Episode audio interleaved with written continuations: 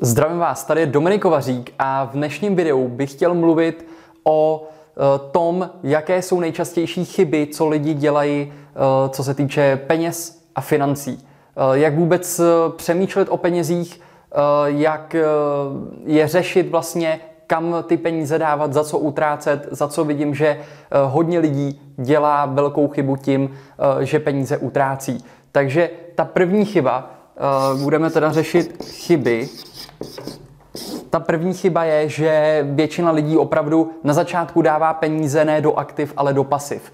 To, co vidím v okolí, všude kolem, eh, co se děje kolem mě, tak je to, že eh, lidi, kteří vydělají trochu peněz, tak jdou a první věc, co udělají, že si koupí auto. Jo, první věc je většinou, že koupím si auto. A většinou ještě se to děje tak, že Eh, mají, dejme tomu, 200-300 tisíc korun, ale oni jdou a koupí si auto za milion, protože ten zbytek si půjčí, vemou si ho na leasing, platí pak měsíčně 10, 15, 20 tisíc splátku a jezdí uh, v autě. Samozřejmě to ego ukojit je strašně drahý a tady to funguje úplně nádherně, ale pokud to budete dělat tímhle stylem, tak tu dobu, abyste se dostali k nějakému většímu bohatství nebo k nějaké finanční svobodě, tím jenom samozřejmě vzdalujete. Takže to je první věc, co vidím eh, a první chyba. Opravdu eh, já sám mám daný program, eh, kde nechci utrácet za pasiva více než 10%. Mým cílem je, aby jsem z příjmu, z celkového příjmu, to, co vydělám, dokázal ušetřit minimálně 40%. 40% a spíše se teď snažím šetřit 60%.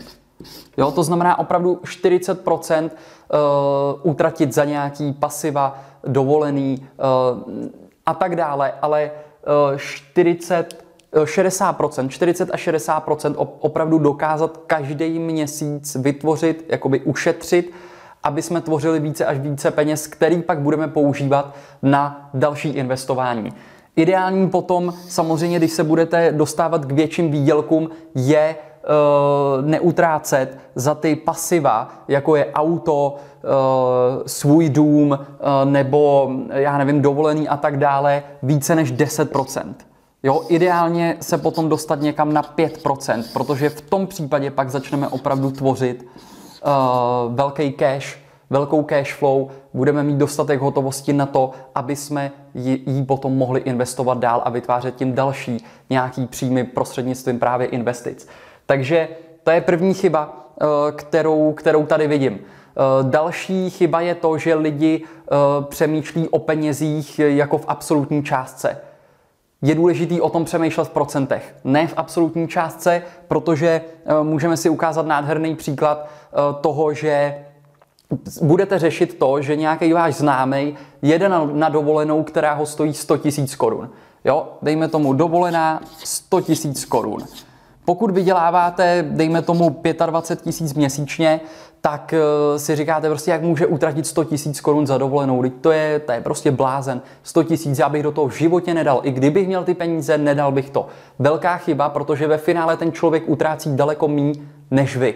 Pokud vyděláváte 25 tisíc korun, nebo nějaký člověk, můžeme si říct příklad, pokud vydělává 25 tisíc korun, a řekne si, jo, nepojedeme někam na dovolenou za 100 tisíc, nejsme blázni jako tam ten člověk. Eh, pojedeme tady do Chorvatska, tam nás to vyjde na 20, 25, eh, něco takového, tak vlastně on utrácí téměř 100% z toho měsíčního příjmu, který eh, vydělal. Ale na druhou stranu člověk, který třeba pro vás může vypadat jako šílenec, který utrácí za dovolenou 100 tisíc korun, je důležitý vědět, kolik ten člověk za měsíc vydělá, protože pokud je schopný vydělat za měsíc 1 milion, tak potom je to pouze 10%.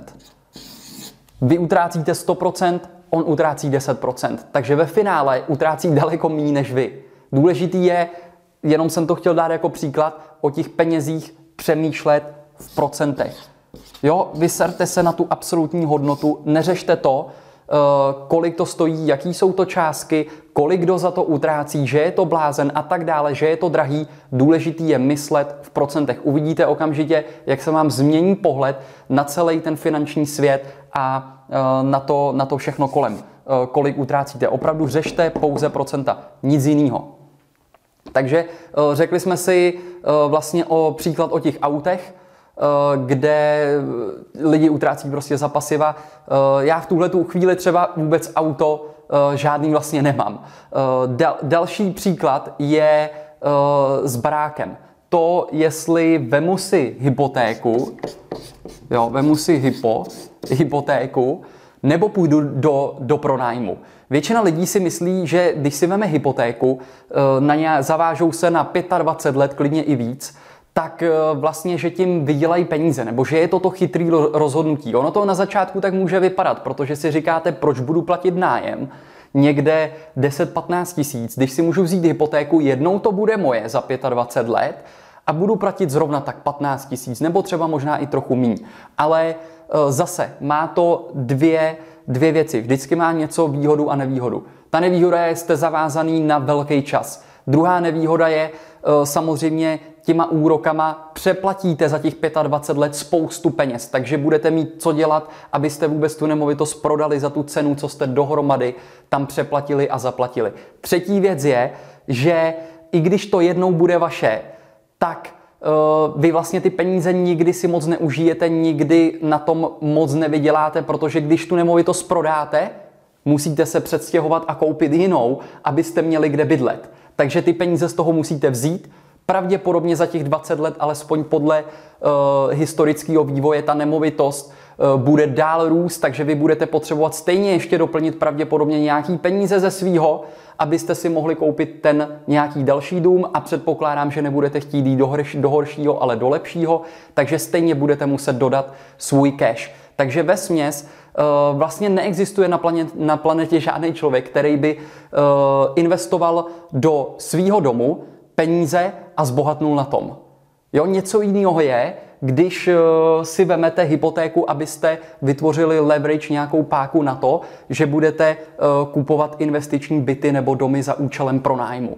Tam je to něco jiného, ale na tom začátku je z mého hlediska lepší to, uh, být opravdu, já nevím, doma nebo někde, kde opravdu platíte hodně malý nájem a soustředit se na to, vytvořit pozitivní cash flow, vydělat více peněz a potom teprve řešit to, jestli investovat do svého domu. Ale pamatujte si, že váš dům je pasivum, ne aktivum. Tím, že si berete hypotéku na svůj dům, tam, kde vy bydlíte, tak to není aktivum, ale je to pasivum. Jsou to pasivní peníze a tomu se na začátku jednoduše prostě chceme vyhnout. Takže pokud máte tu možnost, využijte toho, jak co nejdíl bydlet co nejlevnějc a nezavazovat se někam na žádných 25, na 30 let a myslet si, že to je ta chytrá volba. Není to chytrá volba, protože to dělá většina lidí v téhle zemi a vůbec na světě a nikdo na tom moc ještě nezbohatnul. Zbohatnou na tom ty lidi naopak, který vám dávají ty půjčky na to,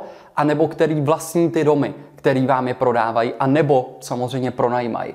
Takže to bylo jenom pár příkladů s tím, jak pracovat s těma penězma, jak to mám nastavený já.